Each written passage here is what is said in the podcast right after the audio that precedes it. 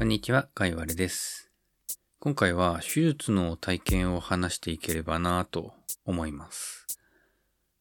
僕は心臓病で、えっ、と、4歳の頃に1回手術を受けていて、で、また29歳の頃にもう1回手術を受けてるんですね。で4歳の頃はちょっとさすがに何にも覚えてないので、29歳の頃に受けた手術について話していければなと思います。で、まず手術を受けることになったきっかけから話していきたいんですけれども、僕、あその高校生ぐらいまでは、まあ、半年か年に1回で通院してたんですよ。まあ、それは手術の術後経過を観察するというところで、えっ、と、まあ年1くらいで、年1、2で通院してたんですけれども、まあ、高校生ぐらいの時って何にも症状なかったんですね。まあ多少周りと比べて体力は低いんですけれども、あの激しい運動とかを抜きにすれば、特に日常生活も問題なく過ごせていたので、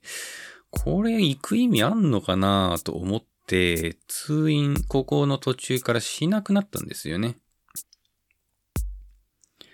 今思えばこれ大変危険なことだったんですけれども、ではどうして手術を受けることになったかというと、確か28歳の頃かな、職場の健康診断を受けたんですよ。で、その時にちょっと変な結果が出たんですね、心臓周りで。確か心臓のどっかが、こう、肥大、ちょっと普通と比べて大きくなってるという症状だったんですけれども、一応、その今まで行っていた病院に行って、えー確かめてみるかっていうことで、まあ、久々に、もうほんと10年ぶりぐらいですね。久々に行ってみたんですけれども、そうすると、まあ、これは手術した方がいいですねっていうふうにまず言われたんですね。えって思うわけじゃないですか。まあ、そ、その時自体も健康診断になんか変なの出てるにしても、この体調自体は何にも問題なかったんですよ。で、えっ、と、手術するかどうかを、まあ、悩んだんですけれども、まあ、確かに、前回話したように、APC4 歳の頃に受けた手術は、時間が経つと結構合併症が出てくるっていうことが調べて分かったんですね。で、まあ確かにこれを見る限りは手術した方が良さそうとなって、まあ合併症が出てないうちに新しい方へ切り替え手術を行うかっていうことになりました。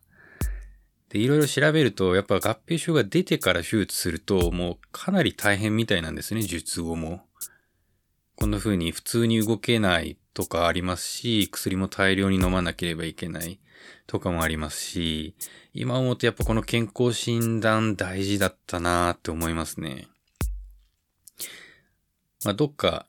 職場の健康診断は受けられる人はそれでいいと思うんですけど、まあ、なんか個人事業の人とかは受けないっていう人もいるかと思うんですが、絶対受けた方がいいです、健康診断は。これでいろんなものが見つかる可能性がありますからね。で、手術を受けましょうっていうことになって、手術を受ける前にちょっと特別な検査を行いましょうということになりました。えっ、と、カテーテル検査というものなんですが、どういうものかというと、んまあ、細い管を血管から通して、心臓を直接調べましょうというような検査ですね。僕の場合は管をこの太ももの付け根あたりから入れて、で、そこからぐっぐっと心臓あたりまでえーその先っぽを到達させて、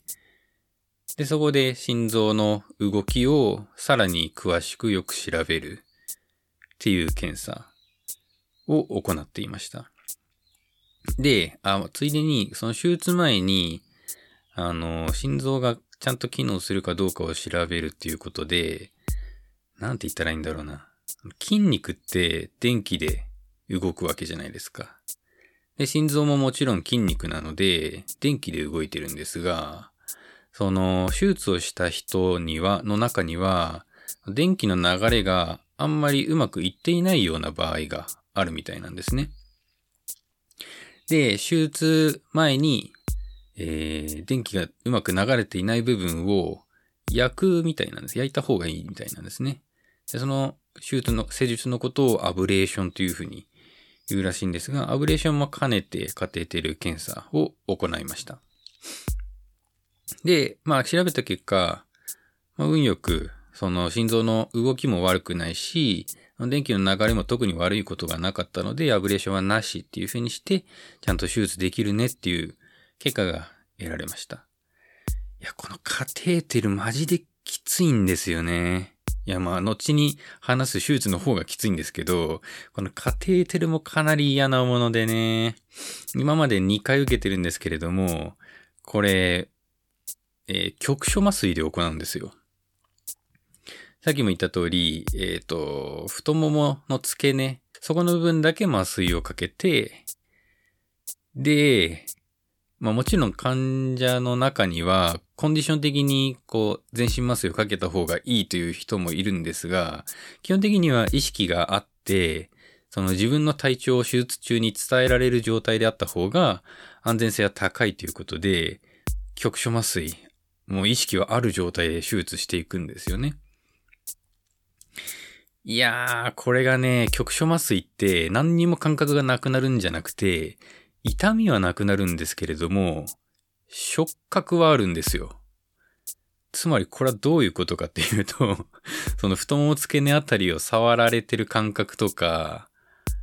あのー、管がゴリュッゴリュッっていう風に入っっていく感覚とかが伝わってくるんですよ、ちゃんと。それがもう本当に嫌で、まあ、麻酔も痛いですし、いやー、きつい経験でしたわ。